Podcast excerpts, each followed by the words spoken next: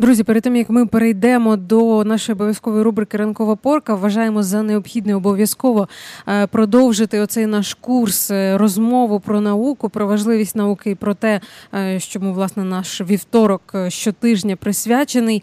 І цього разу поговорити зовсім коротко із Scientific Social Community, це соціальною науковою мережею, з якою ми хочемо детальніше розповідати вам тепер щовівторка про різноманітні конкурси, гранти, стажування, пов'язані із наукою. І спеціально для цього в нашому ефірі зараз Валерія Лавренко, це редактор сайенс ком'юніті крапка орг.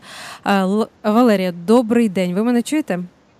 Так, доброго дня, чудово чую. Дякую, що приєдналися, дякую, що відгукнулися на це наше, на це наше прохання і пропозицію оприлюднювати інформацію надзвичайно важливу про поточний стан науки і, скоріше, навіть всіх можливостей, пов'язаних з наукою для молодих спеціалістів. Розкажіть нам, будь ласка, трошки детальніше про, про ваш проект і, власне, чим ви займаєтесь. сайенс ком'юніті крапка орг – це соціальна мережа для науковців. Сам проект стартував у дві тисячі восьмому році з ініціативи Євгена Мележика. І з дві тисячі восьмого року до Science Community вже долучилося понад сорок тисяч науковців, переважно молодих науковців з усього світу. От, Science Community робить розсилку, а також, ну, власне, веде інформативну групу е, з приводу можливостей, які існують для вчених в плані пошуку грантів, е, наукових вакансій, е, конкурсів, е, е, а також е, науково-популярних подій та конференцій. І е, це ваша команда ще займається, е, от, власне, ви займаєтесь пошуком таких от можливостей. Розкажіть, будь ласка, наскільки ці можливості от для українців відкриті по всьому світу? Ви шукаєте спеціально щось суто для нас? Чи там, де ми можемо, ну, конкурувати з іншими? От є якісь там пільги для, можливо, для, для українців, для нашого регіону Східної Європи? Ми шукаємо можливості, які, ну, є в абсолютному доступі для українців. От, це або можливості для того регіону, який відноситься до Центрально-Східної Європи, або ж можливості до такої категорії, яка називається «Developing Countries». На жаль, Україну поки розглядають в цій групі, тобто країни, що розвиваються. Або ж це можливості, ну, загальносвітові для International Students, в принципі, як так і є. Шукаються можливості, як правило, на сайтах університетів або на сайтах регулярно діючих освітніх та наукових програм. Розкажіть детальніше трошки про вашу команду, хто саме цим займається і та, як давно?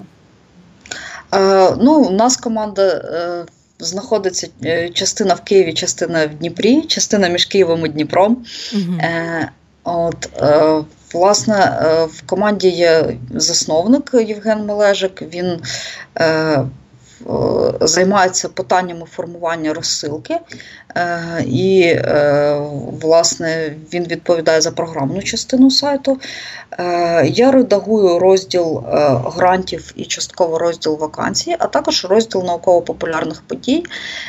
Ірина Мележик відповідає в нас за розділ конференцій, і також у команді є наш менеджер з зовнішніх зв'язків Ксенія Семенова, і вона часто завдяки своїм таким технічним здібностям допомагає нам з дизайном. От. Ваш проєкт офіційно стартував, я так розумію, дві тисячі дев'ятого року, і це такий певний проміжок часу, тому що зараз вже дві тисячі вісімнадцятий практично. Як за цей час мінялося підхід до надавання, надання грантам Україні? Ну, тобто, чи вплинули якісь політичні події в Україні на, там, не знаю, благосклонність щодо наших молодих спеціалістів? Чи, може, навпаки, це якось негативно повпливало? Чесно кажучи, кількість е, грантів після подій Революції Гідності для України зросла. Е, Це важливо, так. Зросла. Е, тобто, е, в розгар подій Революції Гідності е, була ціла категорія е, суто українських грантів для людей, які знаходяться ну, в країні з нестабільною політичною обстановкою. От з'явилася ціла добірка грантів для внутрішньо переміщених осіб, і в нас ми рік реалізовували проєкт, присвячений можливостям для внутрішньо переміщених осіб. У нас ну, були окремі розсилки. От, тобто ну, на сьогодні з'явилася така от окрема категорія грантів та можливостей для людей, які постраждали в результаті російської агресії на Сході.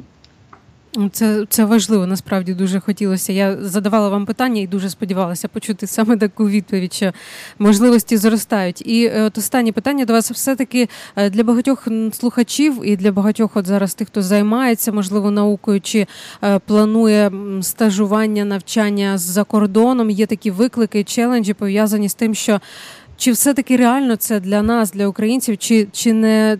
Чи не занадто складно, чи не обтяжено якимись бюрократичними моментами, пов'язаними там з документацією і е, з усіма можливими перешкодами на цьому шляху. І знову ж питання задаю вам з надією почути конкретну відповідь, е, що це все-таки можливо, що це не так страшно. От розвійте наші ці міфи і страхи щодо навчання.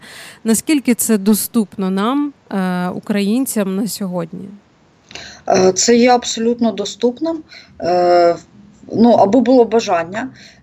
Тобто в мене є знайома, яка здобула на сьогодні магістерський ступінь в Оксфорді, і вона знайшла джерела до фінансування свого, своєї освіти від шістдесяти різних спонсорів.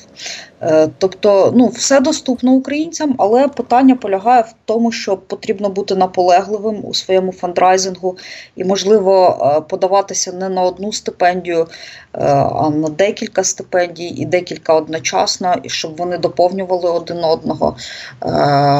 От, і... Ну, все ж залежить, врешті-решт, від того, наскільки це є мрією, а не тимчасовою забаганкою. Е, якось так. Дякую. Ви насправді реально розвіяли якісь страхи, переживання щодо цього. І сподіваюся, що будете далі продовжувати розвіювати отак от щовівторка. Валерія Лавренко, редактор Science Community dot org. Ми не дарма саме сьогодні зв'язалися з Scientific Social Community, тому що ми хочемо в рамках нашого вівторка, пов'язаного з нау- наукою, науковими дослідженнями, максимально багато розповідати не лише про досягнення, які вже є, але й про досягнення, які можете ви звершити і І те, що можете досягти ви, і я думаю, що завдяки Scientific Social Community ми е, будемо цьому сприяти. Валерія, я вам дуже дякую. Е, ми повернемося, друзі, в ефір зовсім скоро. У нас ранкова порка буквально за хвилинку.